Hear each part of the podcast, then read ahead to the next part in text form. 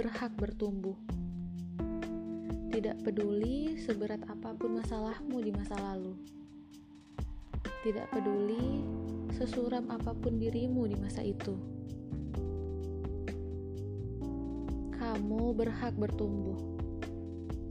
Sebab itu, kamu tak perlu mengukur dirimu dengan yang lain. Seolah kamu tak berhak bertumbuh dan tertinggal.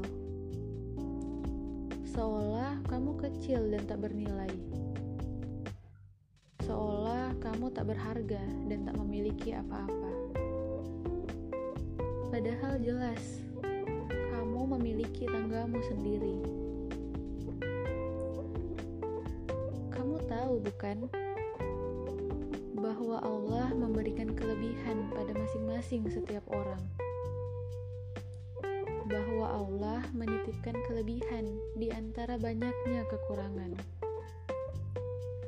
Maka temukanlah mutiara itu, dan jadilah dirimu sendiri, bukan orang lain. Bandingkan dirimu dengan tangga yang telah kamu tapaki sejauh ini, bukan dengan tangga yang lain.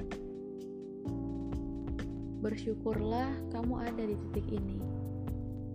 Kamu menyadari dirimu yang sebelumnya, juga menyadari apa yang harus kamu lakukan ke depannya.